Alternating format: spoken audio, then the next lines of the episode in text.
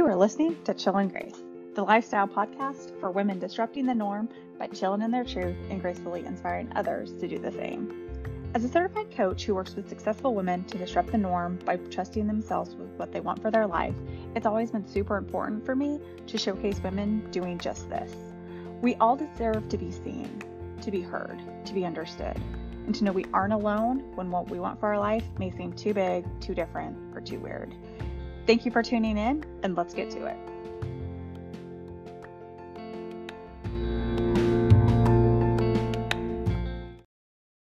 Welcome to episode 9 of Chill and Grace. I am Holly Krivo and thank you for tuning in.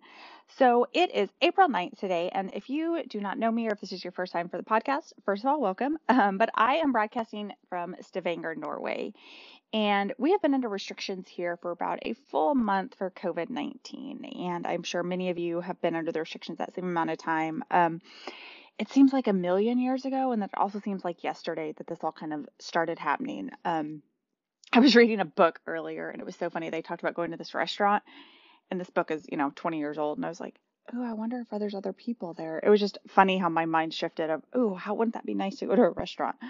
Um, funny how our minds can change so quickly. Um, but on my blog earlier this week, I wrote about how we really need to show ourselves grace during this time, which includes not defending how we are handling the stress, the fear, the anxiety that COVID 19 has brought into our lives. This includes not defending them defending our decisions and our actions to our friends, to our families, to our partners, and the big one is to ourselves. Um, we shouldn't know how to navigate this situation. It's a worldwide pandemic. This is a new territory for all of us. And I just want to say, however you are coping with this, I am rooting for you. And I am a work in progress during all this. Yesterday, I went for a run, a bike ride, did some work, talked to some friends, um, I felt really good yesterday, got the work done I needed, and today I am recording this in my PJs with no plans to get out of them, and also trying to just get done what the bare minimum I need to get done to feel like I'm moving forward. And that is okay. Um, really allowing yourself this space, it's not always easy, especially for a go getter like you are. It's hard to kind of slow down and not do go with the capacity you always have been. You may feel some guilt and judgment when you aren't at your prime, but please, please remember show yourself some grace and do what you need to do. Like I said, for me, this is making sure this podcast gets delivered to you. And then I'm probably just going to read and hang out um, and just kind of relax and chill. So for me, personally, it's a mix of feeling that I am working and doing what I need to do to feel good about um, being productive, but also kind of realizing when I need to pull back or shut down. Um, I encourage you to check out the full blog at hollykrivo.com. That's H O L L Y K R I V O.com. And while you're there, please sign up for my Rise and Shine email list. It's a weekly email that goes out on Thursday morning full of valuable insight, actionable items so that you can really continue to shine in your life. I am so excited to share Jessica's story with you today on this podcast. So, I met Jessica in Austin about eight years ago when we both volunteered at a nonprofit together. And when I met her, she was just living her best life. She had moved to Austin from Miami. She had a great job, great friend group, was just doing everything that society told her she should do. What I didn't know is that inside, she had really struggled for a long time with what she thought life had told her what she was supposed to do and what she internally wanted to do. She was checking off the boxes, getting the degree, getting the job, getting the house, the nice car, but she always felt inside her there was something more to do that she wanted for her life. Um, she talks about how in 2007 she helped out with some Hurricane Katrina relief, and that was kind of really started this decision making process for her of what else do I want for my life and how do I honor that. So 2017, she lived a very great life to chase that voice in her heart, telling her it was time to travel the world. Since 2017, she's lived in over 20 countries and explored more than 30. With no real plans on what's next, so I'm sure that number will increase. We talk a lot in this episode about how self awareness is key when making a big decision and why she chose to leave a life in the States, even though everything on paper was going well, but she really wanted something more, and how really the theme to her adventure is shedding the extra baggage we all carry, both literally and metaphorically. So I hope you enjoyed today's episode, and I will catch you on the other side. Jessica, welcome to my podcast. Thank you. I'm so excited to be here. Yes, so tell everybody where you're calling in from. I'm calling in from dreary Istanbul, Turkey today. Oh, goodness, you guys have that dreary weather as well? Yeah, it's been um it's been like foggy and misty for like three day or four three or four days. Oh, that makes it a little tougher Yeah. probably to be stuck inside as well. Sometimes, I don't know. Sometimes I'm like, well, if it's sunny outside, maybe I'd rather be out running around, but Right. it's like it looks like it's snowing. It's not, but it just looks like that. Yeah. Awesome. Well, I um I gave our listeners really kind of a high level overview earlier about why it was important for me to have you, you on here today, talking about how you kind of left a really great life, successful corporate America job to travel the world. And I'm sure a lot of people are listening to that and saying, "Oh my gosh, that's like my dream. I want to do that." So it'll be great to hear what it's really like because I think we're all old enough and have been around a block enough to know that everything's not as easy as it may seem. So Yes. I'm super looking forward to kind of talking through your journey and how it took so much trust in what you wanted for your life and really kind of tuning out expectations of other people's and really kind of creating a solid plan for you to do this. So thank you so much Yeah. for sharing your story with us. Sure. Sure. So do you want me to just get started? Yeah, just let me like maybe yeah, let's do it. So maybe, you know, even just talking about growing up, what kind of like what was important to you growing up and backstory and we'll get into the nitty gritty. Yeah, I mean, I grew up um I grew up with a single mom and I was um a lot with I was with my grandparents a lot and I guess like um I always had this kind of like my mom worked in a job for so many years that she didn't she didn't like and it sort of instilled this thing in me where I was like I'm not going to I I don't want that for my life. Like if I don't like something, I want to I want to change it. I don't want to just be be unhappy and feel like forced into a situation. Um, so I'm sure some of that stuff sort of like pushed me into into just being where I am today. But um, you know, I did the normal stuff. Like school was important. I was, you know, I you're supposed to get an education. You're supposed to go to school. You're supposed to get married. You're supposed to have kids. You're supposed to have a fancy job and a fancy car and a fancy house. And you know, I lived in Miami for for many years after college, and um, definitely uh, fell into that routine a little bit. And um, and for sure, my mindset now is completely different than than what it was at that time. Um, I would say like moving once I moved to Austin, Texas in like uh, 2012 actually. I met a lot of people who were doing freelancing and who just had more of a, like a, a free spirit um, in life and and I I really started like um, to think more about that lifestyle for myself. Like, could I freelance? What were my creative strengths and um, and how could I use the skills that I already had to to kind of do something different? Oh yeah, that makes total sense. So you um you went to school in Miami, is that correct? You went to college in Miami? I did. I grew up in Florida and then I went to college in Miami and I ended up staying in that area for 13 years. Um, I, I, I lived there two times for a total of 13 years. Um, yeah. So also I would say, um, like from a change perspective, I, I have, um, sorry, I get like, I feel like I kind of got like off track. Oh no, you're fine. Um Okay. So I was just yeah, I was gonna say that, you know, like um when I was living in in Miami, I used to work for, for I worked for Starwood Hotels and for W and um when I was working at the actually the Sheraton in Miami, they sent me to um to New Orleans to help with Hurricane Katrina. Um and so that was 2007 and that was definitely like a big change for me because I met all these people who had essentially lost sort of everything that they had. And and they were very um the things they cared most about were the the family photos, the heirlooms, the things that they couldn't they couldn't get back. And it just I don't know, it was like this sort of it started the journey for me of this eye-opening process about like what's important in life and what do I care about in life and I just remember one day sort of waking up and being like, hey, uh, you know, I did all that stuff. I got my master's degree. I I was working in, like you said, a corporate job all those years. Um, I did human resources for for 20 years between um, Coca Cola and Starwood Hotels, and basically I woke up one day and I said like, you know, I'm working for all these uh, material things that honestly aren't that important to me. And what I really want to do with my life is I want to travel. I've always wanted to travel. And because I've always put all my focus into work and, and, um, being successful in, in my education and, and my job, I've never like taken the time for myself to do the things that I wanted to do. I mean, I'd had a few trips out of the country, um, but but not substantially to the level that I wanted to. You know, mm-hmm. I had mm-hmm two to three weeks, two weeks a year to go and um, do things um, to travel.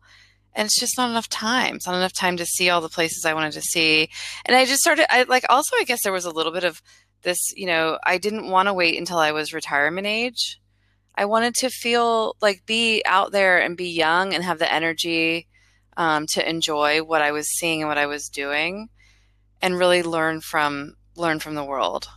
Oh, absolutely. So you said like t- before 2007, were you pretty happy with like your life trajectory before this kind of like idea popped in your head? You know, I've always um I've always had and honestly I've always had a struggle with the with the like what life has told us we're supposed to do and what I internally felt like I was supposed to do. You know, like I thought I was supposed to already have children and be married. And, um, you know, like I, I had these expectations for myself. And, um, but in, inside of me, I, I, I felt like I didn't I I somehow I knew I didn't have to do those things even though it was like in my brain it was saying this is what you're supposed to do this is what you're supposed to do I was like secretly fighting some of that mm-hmm. stuff so I I would never say that I was like disappointed with my life but I think sometimes I was I, a lot like a lot of women I know I was really focused on like timelines and I had set mm-hmm. goals for myself um, based on where I should be in my life and and some of those things weren't weren't being met you know?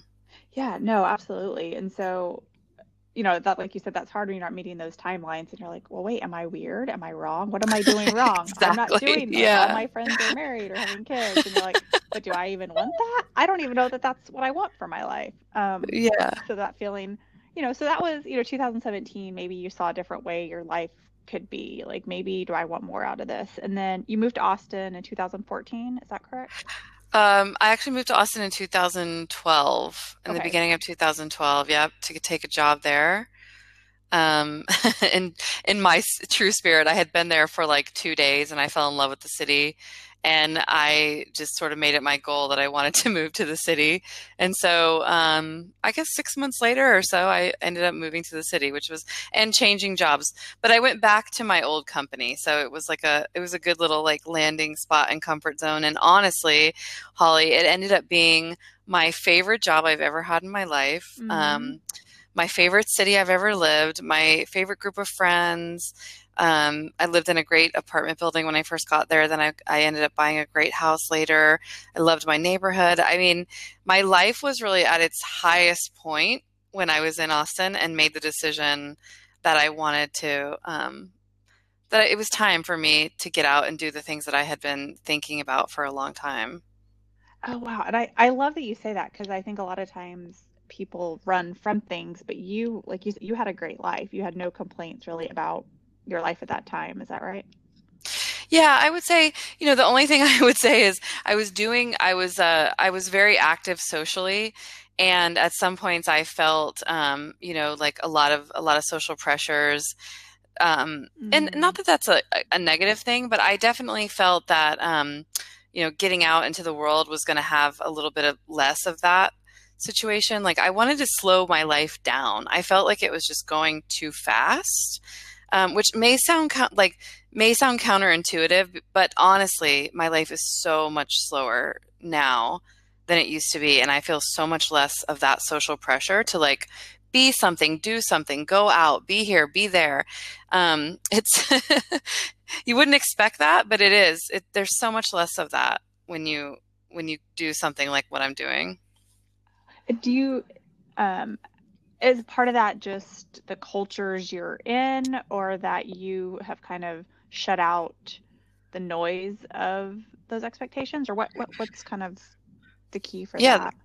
that's a great question because I think um, noise is one of the best words that you could have possibly picked for that because I think um, so. I you know I live out of a pretty much a suitcase these days. For for three years now, I left Austin in May 17 to head for Europe, and I've only been home for a short one time to the U.S. for a, a short um, a short time uh, to see my family and my home and everything. But you know, um, I live out of a suitcase. I don't have all the clutter of life that I had before.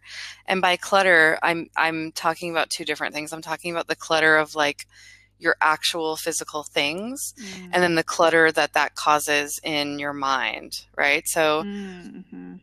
You know, the less clutter you have around you, the more clear your mind is. Um, and the more you can simplify your life, the more you can focus on things that matter, things that matter to you. And, and so I think, um, I think really it's, it's related to, it's sort of, it's all those things. It's like, it's, I feel less social pressure, pressures to go out and do things. I make friends along the way, but I kind of do it at my own speed. Um, and then also there's just like less I don't have the I'm not necessarily in the cultural norms of wherever I go. I'm a little bit I don't have to succumb to those. Does that make sense? Yeah, because you're probably always kind of like the outsider, right? Like Right. whenever country you go, you're the visitor wherever you're going. No, outsider is a great word because it's true. It's like we are the outsider. So we can go, I can go and I can observe the culture and I can enjoy the culture and um, absorb it and help. And, you know, and I am a, I'm, I'm really into like responsible tourism and we can talk more about that later. But Mhm. but um, as a you know as a responsible tourist i i, I kind of follow that saying of like um, leave only footprints like i i try not to I, I don't take things with me and i try to like not leave anything behind as much as i possibly can um, but for sure you're you're learning and you're meeting people and you're observing but there's no social pressure for you to do the cultures of that of that place if that makes sense Yeah, no, absolutely. That's an interesting way to look at it. And I never really thought about that piece of it. Do you, does that bring up kind of loneliness because you don't feel like you're part of that culture? I mean, surprisingly, no, it doesn't actually. Um, I so another thing about me, before I was in third grade, I went to I think it was eight different schools. So I had really learned how to be a stranger, um, make friends, and and make myself feel feel comfortable in those environments. And again, it's a great skill that I think I have now for traveling because um, I I always I make an effort to make friends. Some of them are expats, some of them are locals, and spend time with those people um, when I you know when when the time is right for me. Like I spend a lot more time to myself by choice. Um, but but I I, hon- I honestly don't often feel lonely. The only time I, I get feelings of loneliness is sometimes when I think about um, sort of like the family and friends that are back back in the states and that I don't get to spend hmm as much time with. And sometimes it's more like that FOMO, Yeah. right? Like, you know, my brother's having babies and I want to see, you know, I want to be a part of their lives and and I still manage to do that in small ways, but um but yeah, everything in life is a choice, you know. Yeah, no, I like you said, I love that you said you have the feelings of loneliness, that you're not a lonely. I'm a big believer in that we feel our emotions, we aren't our Yeah. emotions. Um, so you can have a fleeting moment of feeling loneliness, but and it's funny because they probably are having FOMO of what you're doing over over in Turkey. It's really funny because I get comments from people all the time, like even random people I don't know on social media, like saying, It's really inspiring what you're doing. Like, I wish I was doing what you're doing, you know? And I always think, like, everybody's life has something really wonderful about it, right? Like, I could hmm look at them and say the same thing, which I generally bounce it back to them and say, Look at you, you're a wonderful mom of like beautiful girls. And like, hmm I, I always thought that that would be my life. And, you know, it's great. Like, you're doing what I thought I wanted to do. So, it's you know we all everybody's life has something beautiful just like every country that i visit it's hard to say what my people ask a lot like what's your favorite country or what's your favorite place you've been? And i'm like it's hard to say. There's sometimes there's a lot of like boxes being checked but uh, but th- you can find beauty in any lifestyle. You can find beauty in any location you know that it's it's what you're it's how you're looking at things. Hmm And has you from when you started out, you know, May, what, almost three years ago to now, have hmm you, how's your perspective changed on travel? Uh yeah you know um i was really naive when i started out Um, I, I thought there was a couple of myths that you know I didn't. So first of all, this is crazy. Knowing that I did human resources for 20 years, I knew that you had to have a visa to work in a location, but it never really dawned on me that I had like a time limit or I had to obtain a visa just to even like be in a country or stay in a country for a certain amount of time. Um, and so I remember like um, so when I first started traveling, I, I started out with a travel group, like an organized travel group, and and it really that style of traveling really wasn't for me. But I, I did a couple of months with that, and I I jokingly call it my orientation because I learned so much by being with that group of like sort of a, an internal checklist of things you need to do when you arrive and and the research you need to do beforehand and stuff like that. But um, I would say that I my first real like taste of it was, you know, oh, we had to leave um, Berlin because we were we were our Schengen we had 90 days in the Mm. Schengen zone and and I was totally like, what? I don't even this is so foreign this concept to me, right? Because I'd only had 2 weeks vacation my entire life every year. So Who would know that you 90 could somewhere? I know.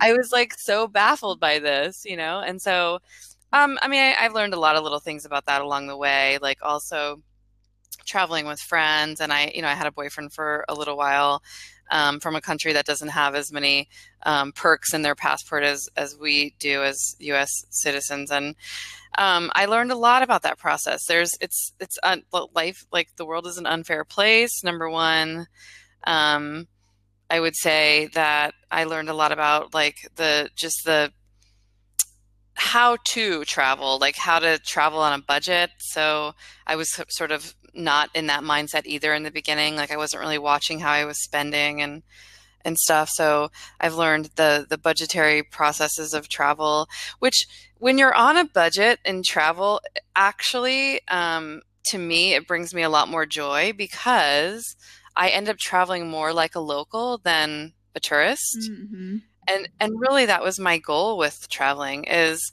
i've always um, i've always really had an interest in people and learning about people and and cult, different cultures and history and art and i love those things. And so um, if you basically are traveling and you're you're just sta spending time in luxury resorts and there's a time and a place for that i'm not at all saying that that's a bad thing but you really aren't experiencing what it's like to be in that country right? So for me, when I have to travel on a budget, that means I'm finding local restaurants to eat in. I'm getting an apartment or, you know, a place like in a neighborhood normally.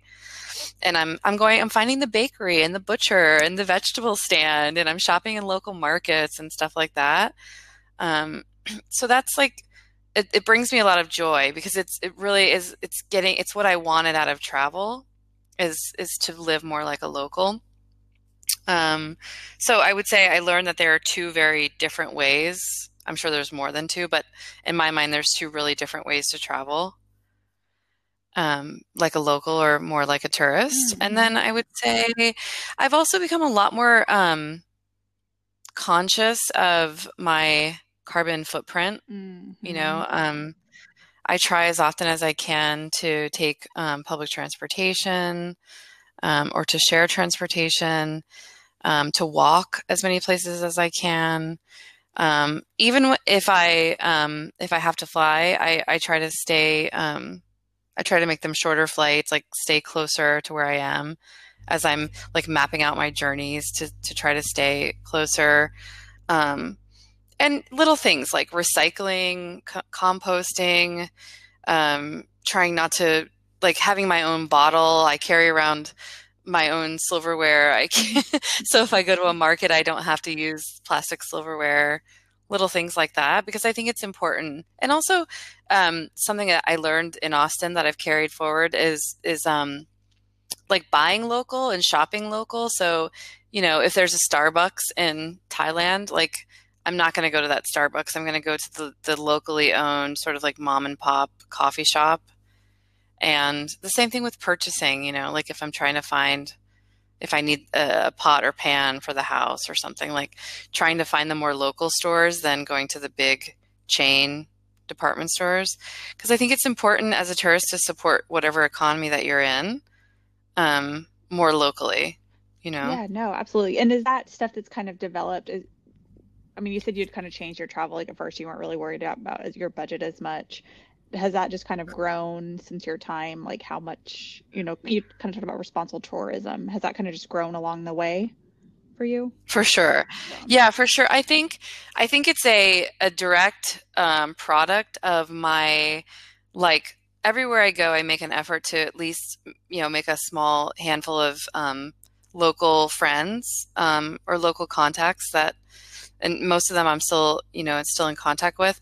And I think like as I've gotten to know the countries and their um, and their culture and their their processes and their people, like it mattered. It mattered more to me to not be one of those people mm-hmm. who just mm. came in and like, you know, left a mark, a negative mark because there's a lot of talk about it and i see i witness it myself and it really it's something that really bothers me you know seeing people just taking taking uh, advantage of of other people's um, countries and kind of like not treating the locals very nicely. And those things are those things really bother me a lot. Oh my gosh. You know, it's almost like your um every place you go and we'll get into kind of where all you've been but it's you're creating little mini homes for yourself. So you're treating it as a home not just a drop in the hat destination I'm going to go stay in for three months.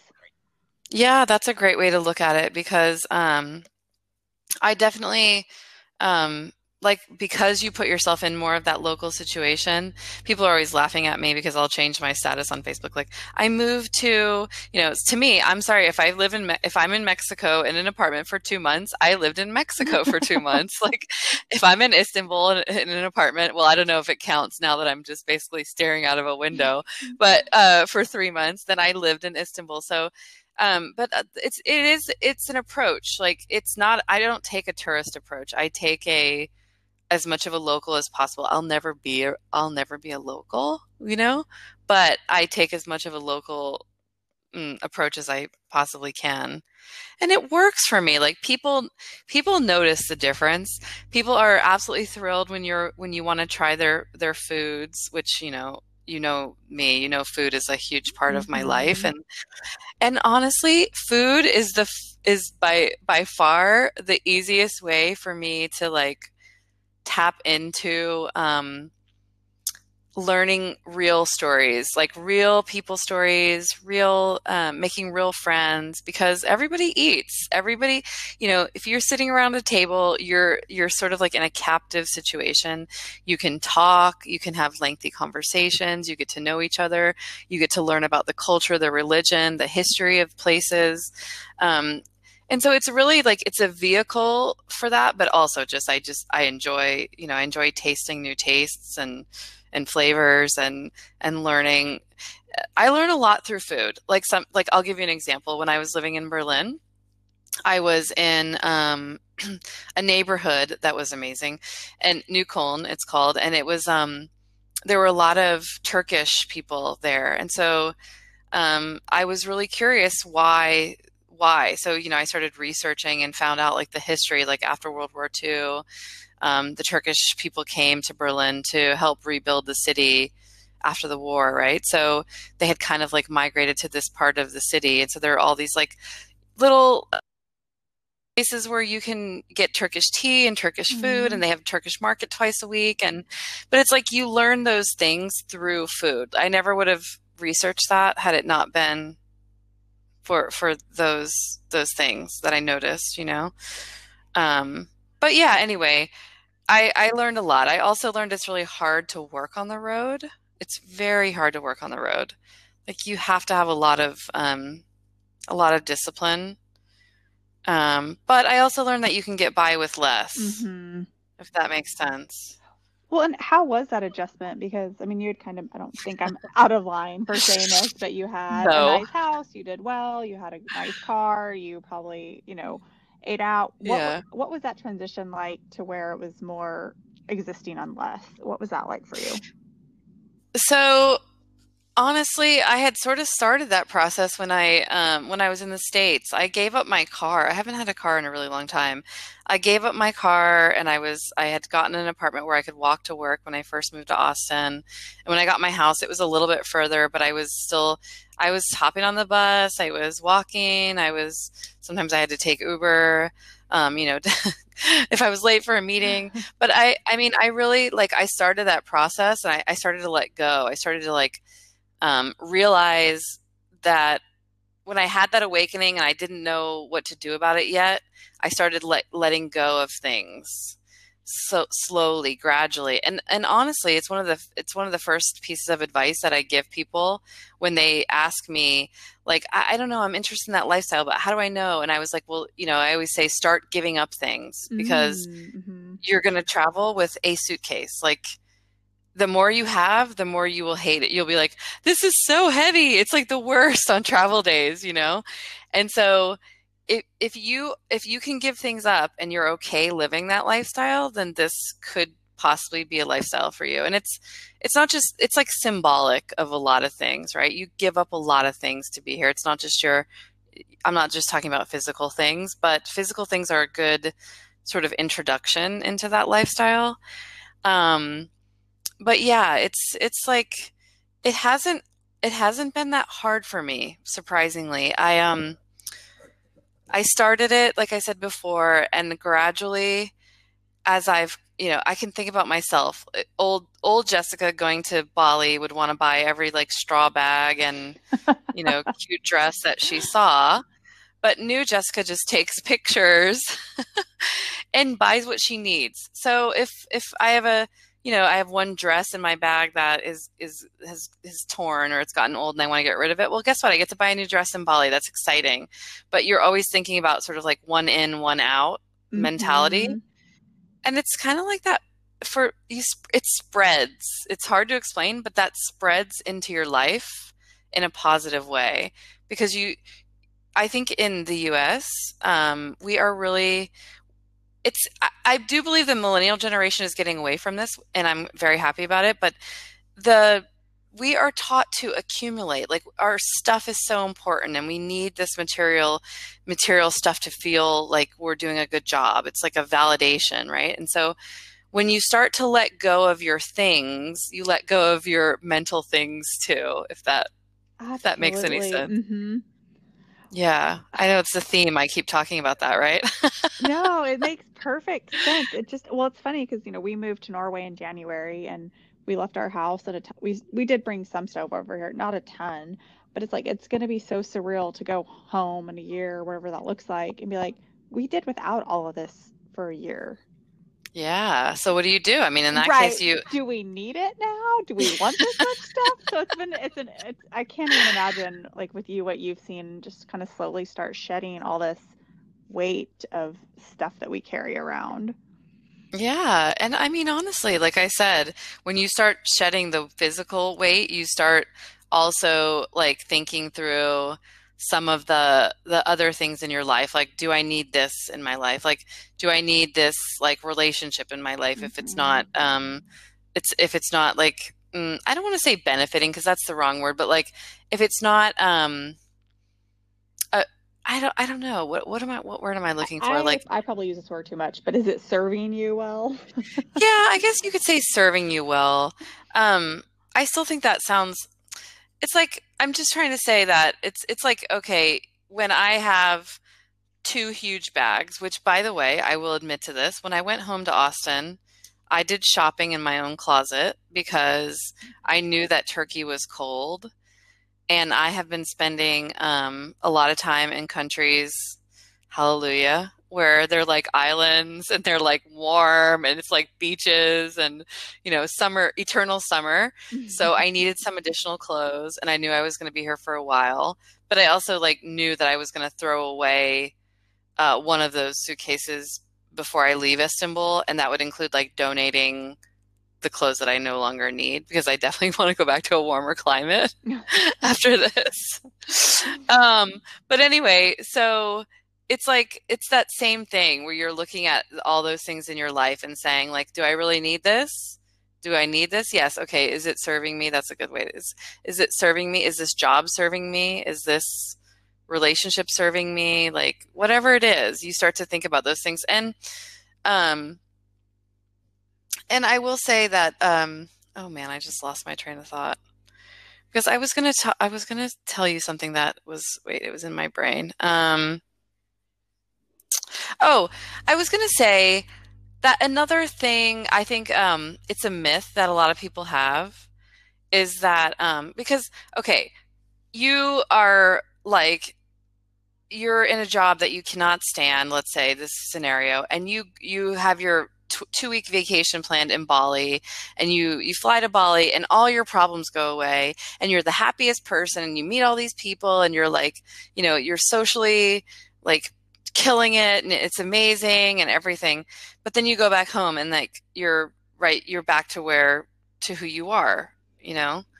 And so given the fact that the travel like long term isn't a vacation, Mm-hmm. I think it's really important for people to understand that the problems that you had in whatever life that you were in, you know, whatever was affecting you in that life, it affects you in this life. And sometimes it can actually magnify because if you were lonely in the old life and you're, you know, if you're not making efforts to make friends and connect with people, it will be magnified when you go overseas to a place where maybe you don't speak the language, you don't understand the culture, like like those types of things. So I, you know, I encourage people to think about some of those things too before they come into a lifestyle like this because you need to be um, you need to be aware that those things it's not like a vacation those things aren't going to go away they're per- it's permanent so you have to deal with those and like i was saying when you get rid of stuff you can start sort of working on some of those things too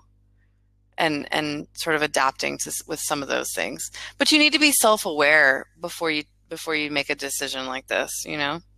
Oh, absolutely. Was this um now that you're 3 years in, was this a was this harder experience or easier or maybe that's kind of a hard question to answer, but You mean than my old life or maybe just the experience what your expectations, I guess. Like your expectations of this versus reality.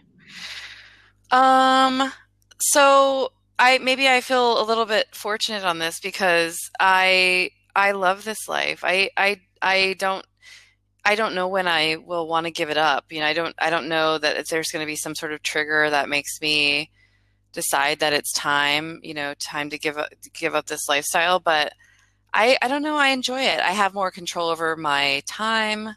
I have more control over what I do. Um I I like that. I like that feeling of control for for myself. Like I don't have to get up and go into an office every morning. Now, like I still have to do things I don't want to do because you know, like that all doesn't go away. Like I still have to do my laundry. I still, you know, I still have to make a living. So like I still have to sometimes do things that aren't my favorite. Although I do a lot less of that than I used to. Um, but I would say that um, to me, although it's different challenges it's you know there there are challenges but i find it i find all the most of the challenges in in this life are in within my are within my control. Does that make sense? Yeah no absolutely. And you kind of like you said there's always going to be challenges no matter where you go and responsibility so it's kind of weighing how is it worth it for the joy and the experience you're having? Yeah because offset by all of the other stuff? Well, for sure, like the challenges are there. They're they're just really different, right? Like like I've been studying Turkish since I got here in Istanbul and wow, it's such a hard language. Um, but I when I was in um, I actually I, have always learned like hello, thank you, and a few like food words because if you're shopping in the grocery store, you're going out to restaurants, you're you're inevitably going to learn some of those words, right? Um, but I, I haven't made like a huge effort to really learn another language. And I will, because English is really, um, it's really pretty widely spoken around the world these days. But I spent two months in Mexico in the beginning of the year, and I was surprised because there's not as much um, English spoken in Mexico, and I have a pretty good basis of Spanish given the time that I spent in living in Miami. So I got a lot of joy out of that. Actually, that was like an aha moment for me, almost three years in. Right, was like I should really try to learn some of the local language because more, more of the local language. I always do some, and you can always see the like the excitement on the local people's faces when you say something to them in um, in their own language, and it, it does help to like create those those exciting, more exciting moments for sure. Um, but when I was almost able to like hold full on conversations with people in Spanish, it was really exciting. It was it was a, a new adventure, a new different adventure. But my point of all that was um, the challenges of going to a new city. You have to um, you have to learn where's your grocery store, where where are you gonna eat. Uh, I love that I went right to the food. Um, where, like, if you got sick, where would you seek treatment? Right? Like, where can mm-hmm. how? What about the language? Like, what about the visa rules? What what are another important thing? What are the common um, crimes in whatever country that you're that you're in? to keep yourself like protected from those types of situations. So, yeah, there's like challenges, right? You know, if I have a complicated situation and I'm trying to, you know, say I needed to go to the doctor in a foreign country, if you if the doctor doesn't speak English, trying to communicate with the doctor can be really challenging, but it's just they're just new and different challenges, which I like, but not everybody would.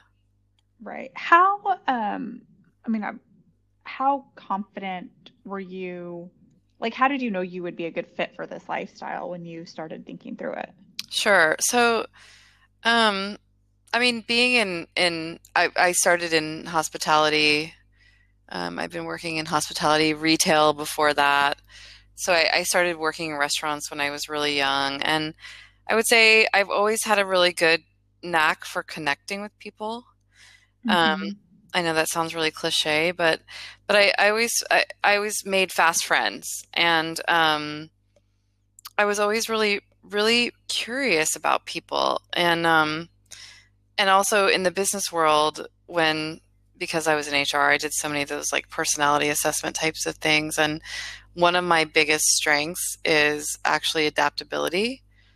Um, so I felt I don't know I just felt pretty comfortable. I've always I always have this outlook like oh it's i'll figure it out. I'm gonna make it work. It's gonna work. I'm gonna you know and i do. You have to adapt your style quite often to wherever you are to make sure that you're you feel okay. Like i can't go into for instance like you know if i'm in morocco it's like a, a very muslim country like i can't walk around in like a short dress and and like that would be really inappropriate so it's like you, you have to adapt yourself to the cultural norms of wherever you are mm-hmm. number one for your own like safety but also for your like I feel mentally better in those scenarios where I feel like everyone's not just staring at me. you know, I want to blend in as much as I possibly can um, with the local culture and so I think like adaptability is a really important skill. Um, I had my my passport stolen in Cambodia, mm. and it was a really it was a tough time. I felt really helpless at that time, and when I think back to the to that to that moment, you know, I made a lot of mistakes. It was it was pretty early on in my travel journey. Um, you know, one of them I was wearing like this very vibrantly colored dress that I had gotten in the market that like every other tourist was sort of wearing. and two, I was I was walking with my my my boyfriend and he was on the normally he would be on the outside of me, but I was I was going to go to the ATM, so I was on the outside and I didn't have my bag crossbody and just like we don't normally carry passports and um, you know, there was like it was like the perfect storm. So I would say I learned about a million lessons in that in that case and also like what to do in that scenario right and like and that you know every country is not like the us there's different processes um, when it comes to those things that you know, you you're very I was very enlightened. Let's let's just say that. You you took it as a learning opportunity. I really did. And let me tell you, I adapted my style so much after that experience. But um but yeah, like you know, really as silly as that sounds, making efforts to like even your appearance, just blending in as much as you can with the locals. Um, you know, I didn't realize that we were in Phnom Penh that um, the major crime in Phnom Penh was bag and phone snatching. So had I realized that, like, I might have been more thoughtful of mm. of that. So that's why I say, you know, these are like little things that you learn along the way of like researching your destination, um, trying to to blend in um, and adapt to the local culture and even like you know some of the things that we had to do didn't seem normal didn't seem from my from where i was coming from didn't seem oh sorry about that didn't seem normal for me. Like um, you know we had to like pay for police reports and things like that. It just it was really different um really different experience. Yeah that makes that's interesting because we um we were working uh, through Katie's company, they hired us a cultural coach for a couple sessions when we moved here, and it was really great because she talked a lot about the culture. You know that they're very standoffish. Norwegians typically um, just have their own circle of friends. They don't have new friends, so it's really hard to make friends with Norwegians, especially if you're not here for a long time. And so it was great because she goes, yeah. it's not that they don't like you, it's just how their culture is. And for and so I, you know, it's like so really you're just managing my expectations of what to expect so that I'm not yeah. upset or offended. It's just how they are. And that was such a, it's like you said, researching what it's like so you're not surprised or you're not offended. That's just how they do business or operate in a certain country. Yeah, I mean, we all come with our own like personal set of like mm-hmm. values and biases and um, you know, and it's like it's important to to understand that like we as Americans are viewed by a lot of people in in the world as being like overly friendly, like too you know, like we're always apologizing, things like that. And and some people really it's like it, it, they're put off by that. And I mean, you we have to be who we are, mm-hmm. but but I think sometimes like you said, if you can manage your expectations a little bit and be like, "Oh, it's not it's not that they don't like me. It's just that they're they're they take longer mm-hmm. to like warm up to people or Right. And I think it kind of takes, I think a lot of people probably get a little judgmental when they're like, well, they're just rude. I'm like, no, that's just how they operate. Like, it's not personal. yeah. Like, it's fine. And I love that you kind of keep on tying everything back to just the approach that it seems like you've had. Because I feel like there's probably people that could live in a country for a year and act like a tourist, or you could be there for two weeks and really live like a local. So it's, it sounds like that's just really been your one of your values is to really integrate like a local yeah, and you know, I didn't know that right off the bat. I um I told you I started with one of those like organized um travel like a remote work kind of travel mm-hmm. group and the company that I was that I went with is no longer um, in business, but essentially it's like they organize you pay them a flat fee every month they organize an apartment your transportation your your flights you know then there's usually a couple of events um, a month but you're traveling with a really large group of people, generally like 40 to 60 people. Most of them end up coming from America. You know, there was probably 10% of the population that were from other countries in our group. But I realized that what I was doing was essentially picking up Austin mm-hmm. or whatever and dropping it in, I don't know, uh, Berlin, mm-hmm. right? And so, um, and one of the big mistakes that that um, that I see people making with this lifestyle is um, is getting really heavily into the party part of it because um,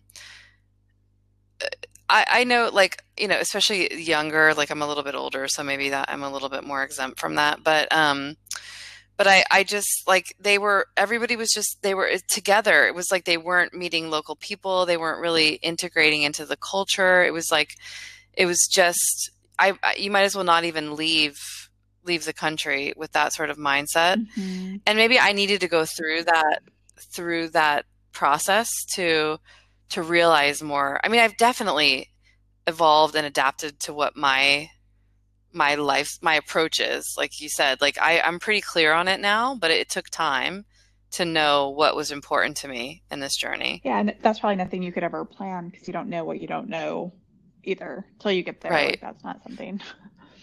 That could be a really good theme of my whole entire three years.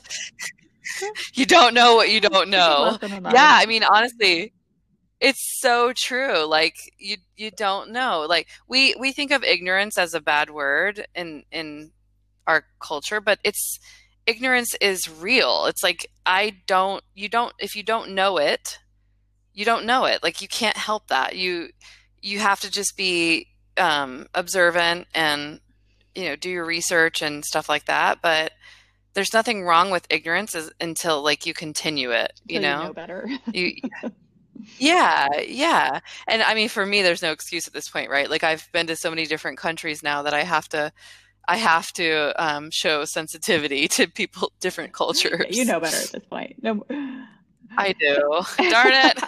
and so, how many countries have you been in in the past, or like kind of lived in in the past three years? Oh goodness. Okay, let me think about that. Um, hmm. A ballpark. okay, I'm gonna laugh. You're gonna laugh because I think I have like a yeah. No, not I think. I know. I have a spreadsheet we can. I'll, I can add that in later. I'll add it into your intro. That's awesome. A spreadsheet. That's amazing. Okay, I've been to like 30 countries, but let's see. Um, I've probably lived in maybe 20 of them by now. That's amazing. Yeah. Well, my live. So I see lived as I've been there at least a month. That's my. I have to have like a little threshold, right? Okay. I think that's fair. I like that. A month yeah enough for you need to find out whenever you grocery shop yes exactly and then what's your kind of do you have a plan and when you like what's your game plan are you just kind of going till you see ready to come or is, is there do you even feel like austin's home anymore what's kind of your it's weird it doesn't i mean it's weird because i feel definitely mentally connected to austin still i'm very um, I still have my house there and I rent it out. So I'm like, you know, I'm very connected to the people in the food community that I was connected to before. And um, I still keep in touch with my friends. And I'm very, I, I guess it still feels like, quote, home, but the world feels more like my home for now. Mm-hmm. Like I don't want to give up those those friendships, um, but I probably won't. I probably won't live there again. Um, I my ultimate I do have an ultimate goal, but again, this is something that's developed more over the last couple of years. It wasn't what I initially set out to do, which is another important thing. Before I say that, is that um, you have to in this lifestyle you have to roll with you have to roll with it, right? Like like how I thought things were going to work and how they are actually working is hugely different. And had I been really rigid in my thinking, I wouldn't have been able to adapt to some of those mm-hmm. things and like and move into those into those things to make them work for me. Like um just lifestyle things, like making money for instance or um how I thought what how I thought I would live, how I thought I would travel, how the countries I thought I would visit, you know? Like you once you start learning, you have to kind of change and mm-hmm. adapt, just like anything in life, right? it's like you'll be dead in the water if you don't um, if you don't move move the needle move it forward because complacency is dangerous i really complacency is dangerous which is why part of the reason why i think i i did make that decision to leave that lifestyle mm. behind um, but yeah so my ultimate goal back to that is i want to own um, I, I, spent most of my life in hospitality and i love it and i want to own um, a bed and breakfast or like a large home that has some um like detached rooms. So something small, not more than like 8 to 10 probably more like 8. um people that I can host. Um I really enjoy getting to know a city. I I explore it like you know, very voraciously and um and I learn as much as I can and I want to um, I want to be able to share those things. Like, you know, if it's like, oh, so I'm getting my dual citizenship in Italy right now, um, which is, I know Italy's going through a lot right now. It's very sad, but, um, but I could, you know, see myself possibly living in, in Italy someday and having a place there and really getting to know the culture and the town of where I live and, and being able to really personalize someone's service when they come and stay in my place. That's so exciting. Have yeah, I don't know if it'll be there, but but for sure, that's kind of what I'm doing now is looking for where it's going to be. Uh, what, what do you have a time frame on that? Or are you kind of just open to see how it all goes? I think uh, my time frame in my in my head is like five five to seven years from now. However, like as I've been kind of saying all the way through, I'm very I'm open, right? If like tomorrow um, that opportunity fell in my lap and everything seemed right and felt right, I would put that plan into action to make it happen. Um, I mean, but my sort of my mental where I am right now is I want to keep traveling for a little while. There's a lot of things that go into that, right? If you're going to own property somewhere, there's um, you're you're you become more susceptible. Um, you're no longer exempt from some of that mm-hmm. stuff we talked mm-hmm. about before, right? So you have to be ready to buy into all of that when you make that decision. Do you have have you thought about a name for what your B and B would be? No, not yet. Okay. no, no, that's a great question. But I honestly, because for me, I think it's going to depend a lot on where mm-hmm. it is. Yeah. Well, I love that you're open right, to I'll, it. Yeah, because I want to, like me, like I want to, I want it to feel really um, as local as it can. Mm-hmm. You know, it's like important to me when I travel to feel as local as I can, and I want my B and B or whatever we're going to call it to be as um, to be that same model and so the people that would come and stay with me would really have the same mindset that i do about travel mm-hmm. right they would be i mean i'm not i believe me i worked in luxury hotels for a good chunk of my life and i love them um, and i think again there's like a time and a place for them. To me they're like vacation. That's that's like um, it's just not my it's not my real life you know? And for people who are really interested in learning more about a culture and experiencing what it's really like to live in a place would those are the kind of target audience people that I would be going after. Kind of attract the type of people that are wanting to uh, have your same travel approach sounds like yeah yeah and you know offer like different experiences too like hey tonight we're going to go out and we're going to um, we're going to hit up some street some of my favorite street food stalls and um, tomorrow we have um, little cute italian nana coming to teach you how to make pasta or you know whatever like of the place that i'm in i would want people to get really authentic experiences mm-hmm. and be able to have those um, through those experiences you you have the most valuable conversations with people because you again they're they're spending you're captive at a dinner table. Like they have to you can't just like pass someone and be like hi hi. You know you're sitting there you're enjoying a meal you're cooking with someone or whatever. You have the time to talk to them to ask them questions to show your curiosity. And when you show when you show your curiosity it's amazing how people light up mm-hmm. you know i love that one of my favorite experiences we were in spain on um, thanksgiving and we went to a guy's house and he made paella we went to the market we had paella at his house, and it was just so lovely. Yeah, feeling I mean, of you know learning about the culture from somebody who lives it every day. Yeah, it's so. I I, I definitely walk away like feeling re-energized from those, even when they're small, even when I don't have don't get as much time. Like a small and meaningful um, experience with a local person is like it's my fuel, oh. you know. It like lights me mm-hmm. up for the next week um, to be able to keep going because I I just love that stuff. And I've you know on my Instagram and stuff I've I've tried to highlight a lot of those um, scenarios that I've had with local people. Um, just that that have that motivate me um, and and i think um, those those times of being circling around that food like you really have the time to just to ask to learn. It's amazing. And it really is like the ultimate like um like I don't know societal equalizer would be the I don't even know if that's the correct word, but it doesn't really matter matter your gender, where you're from, how much money you make. Like everybody sitting at the table is kind of equal, just combined with a love for food. Yeah, it's so much fun. It really, I mean, I, I one of my most enjoyable moments in Mexico this this year was I was in Oaxaca and I went to this. Um, it's called Pasillo de de Humo, and it's like a that literally means like smoky hall. And there were um, you basically walk down this hall and there's just like hanging meats everywhere.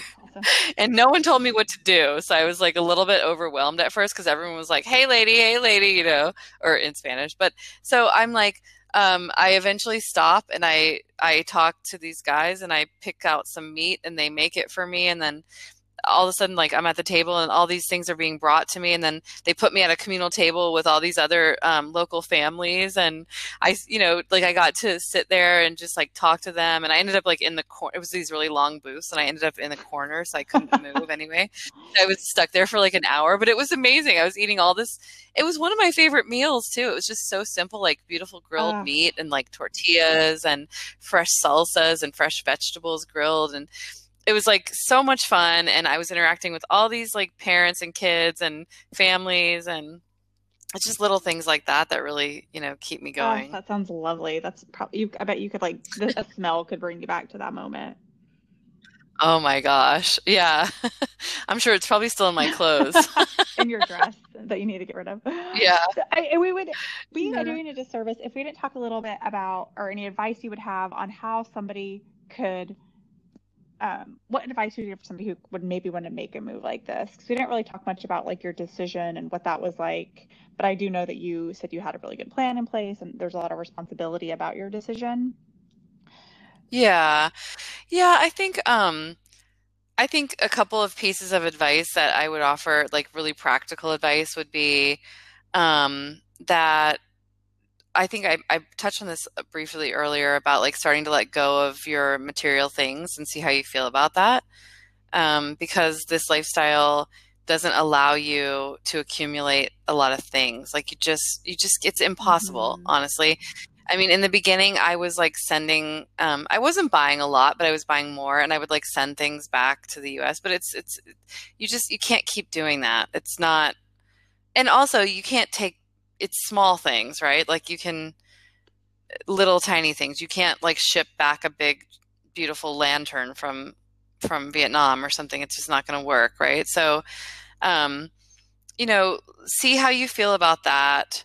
Um, make sure that you're being responsible, right? If you have like um, if you're in a scenario, if you if you ask yourself all these questions, like, are all of my responsibilities going to be covered? Like, you know, my parents are very young, so I don't have the aging parent situation. I don't have any children to take care of. Mm-hmm. I don't have a husband. I don't have like um I have a house, but I have a friend who was like willing to um, work with me to help keep the house going and um you know, I had saved some money. So there were like a lot of elements where I have a dog. My mother is watching my dog. Like like I miss her so mm. much. It's like my one. It's one of my biggest. Um, I wish she was with me. It's like what it's. I want to say a regret, but it's definitely something I wish I could change about the process.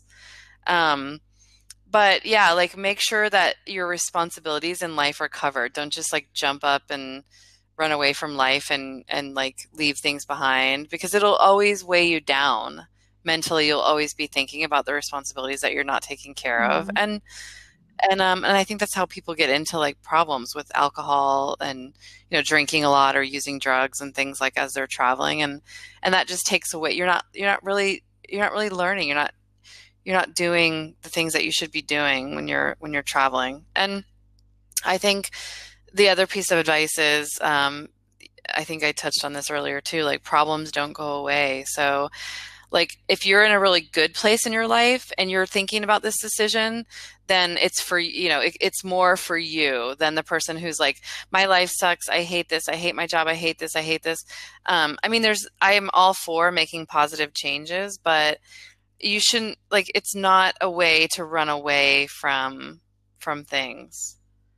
You know you need to start slowly. Like if you think that you don't like your job then change your job if you think that you want to travel, then change your job and get a remote job, right? Like focus, put your focus on doing something that will be able to sustain you on the road. Mm-hmm.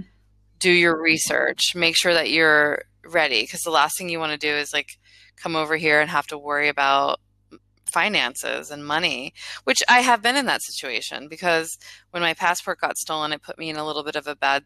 I mean, I wasn't, I wasn't gonna, you know, I wasn't gonna starve, but definitely I had to scale back my spending and put myself on more of a budget and and but th- that's where I was saying I started to find some of the joy in some of those things. So, you know, ask yourself like, what's your travel style? What what do you want to do? What's your outcome? What's your desired outcome? Just like anything in life, you know, what's your goal?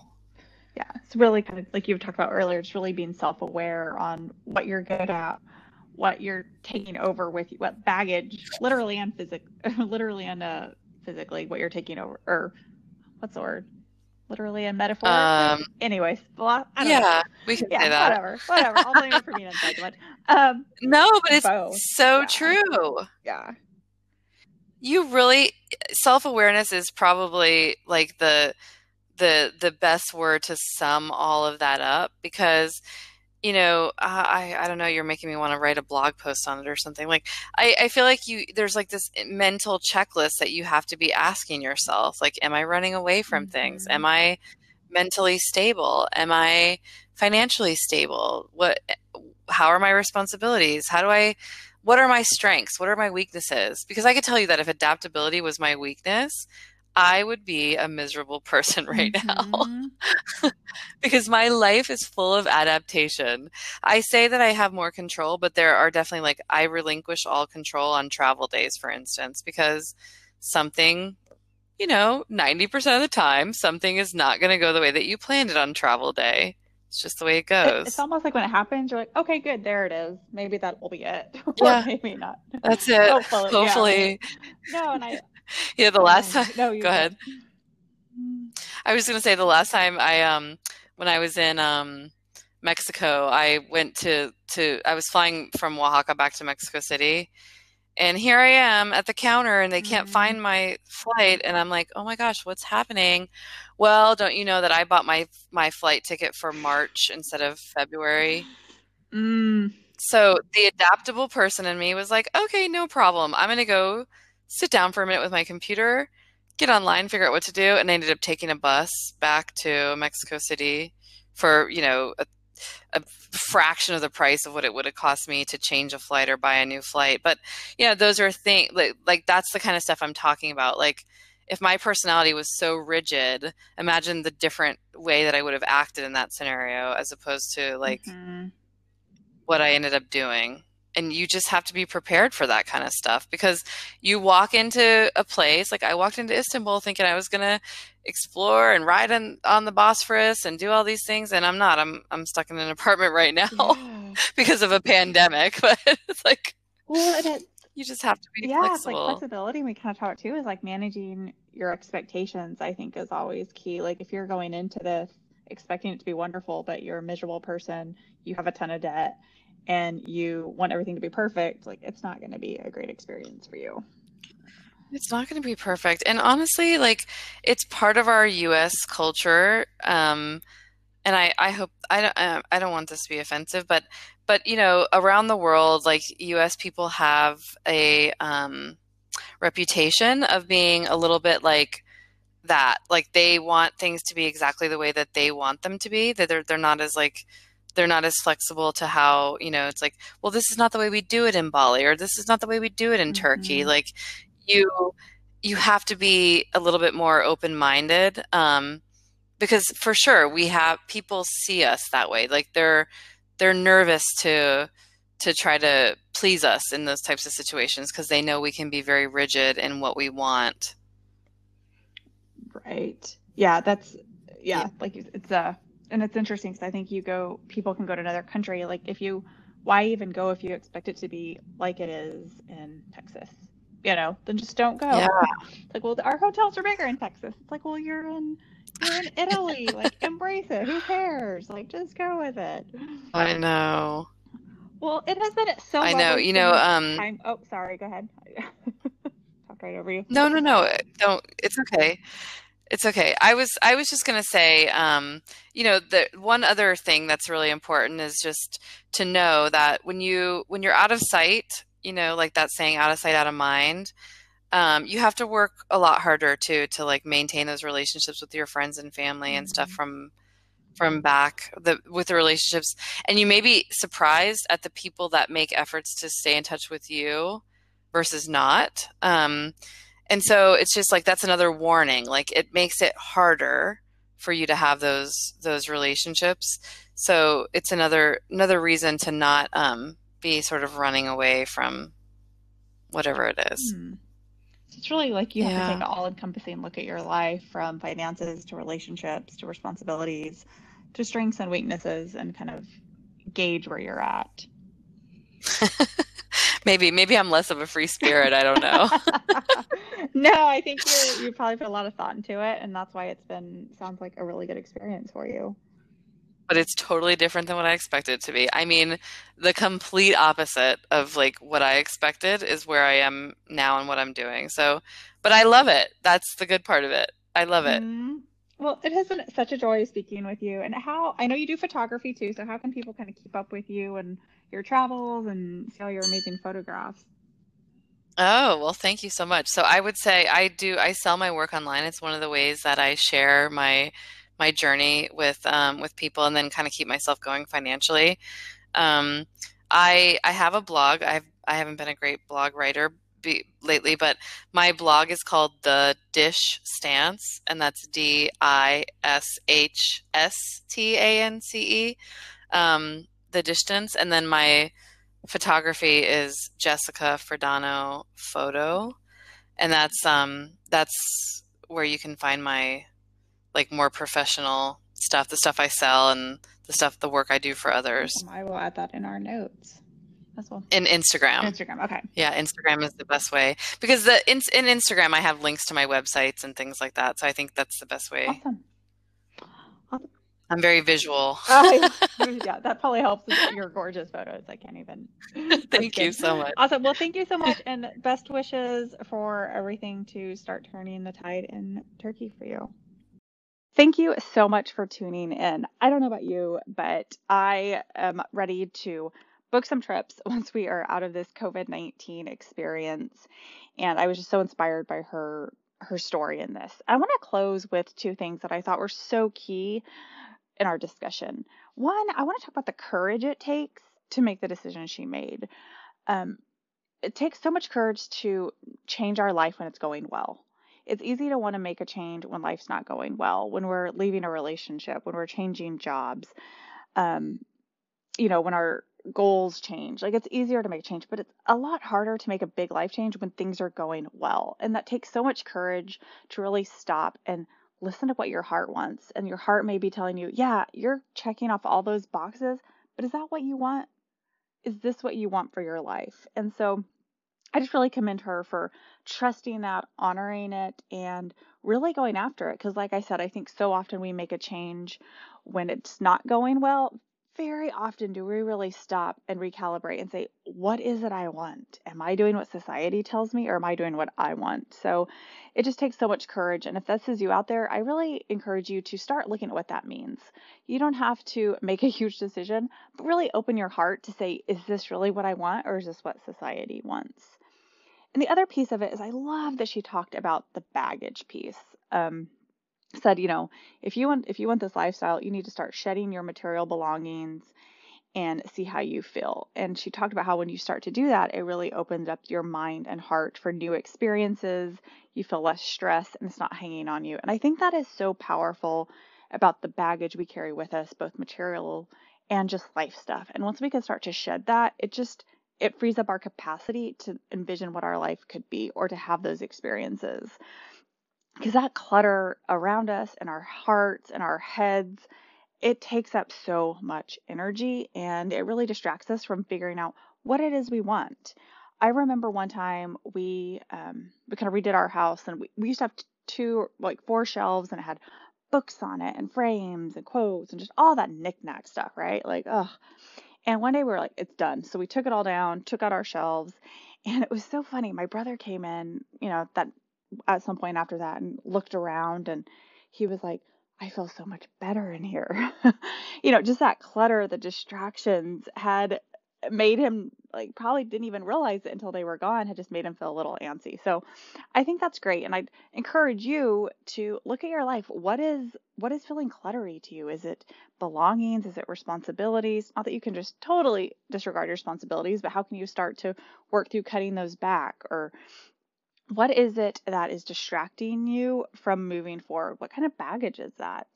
And as a coach, I'm here to help you. If you would like support with either of those or anything else, I would love to hear from you. I am on fire to help anybody out there who wants something a little different for their life than society tells them and really I'm here to help you work through building that trust in yourself and creating a plan to go do it. So if this is you, please email me at holly at hollykrivo.com. That's H O L L Y K R I V O.com. And we will do a complimentary session to really start diving into this. You owe it to yourself to really look at what you want for your life. So thank you so much for tuning in. I hope this finds each and every one of you in a safe, sane place with everything going on. And always remember, I am rooting for you. Have a great day.